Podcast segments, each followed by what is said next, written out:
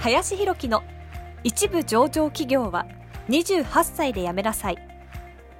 この番組では28歳で一部上場企業を辞め現在教育不動産事業を中心に2社の経営を行う林博樹がこれから起業独立フリーランスとして自由度の高い生き方を目指したいと考えている方向けに必要な知識マインドをお伝えしていきます。こんにちは林です、えー本日はですね、まあ、久々におすすめ本をですね、まあ、紹介していこうかなというふうに思います。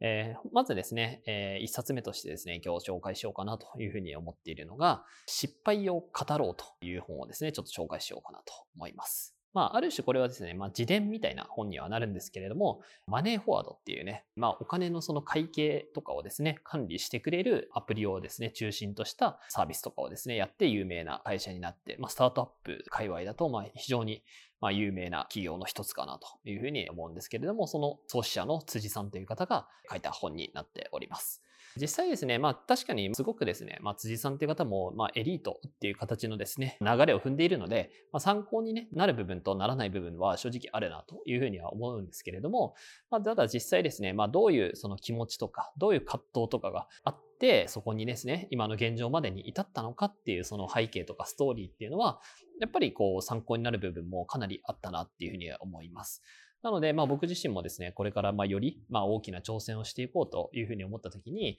まあそういう実際ですね、辻さんがこう経験してきたことだったりとか、どういう心のね、葛藤があったのかみたいな部分は、まあ非常にですね、まあ参考になる部分が多かったかなというふうに思いましたので、まあ、特にこれから自分で何かをしていきたいだったりとか、起業をね、していこうというふうにね、考えている方にとっては、非常に読んだ方がですね、まあいい一冊かなというふうにも思いましたので、紹介をですね、させていただきました。はい。ということで、本日はですね、失敗を語ろうという本に関して話をさせていただきました。本日もありがとうございました。本日の番組はいかがでしたでしょうか？この番組では林博樹への質問を受け付けておりますご質問はツイッターにて林博樹とローマ字で検索していただきツイッターのダイレクトメッセージにてご質問いただけたらと思いますたくさんのご応募お待ちしております。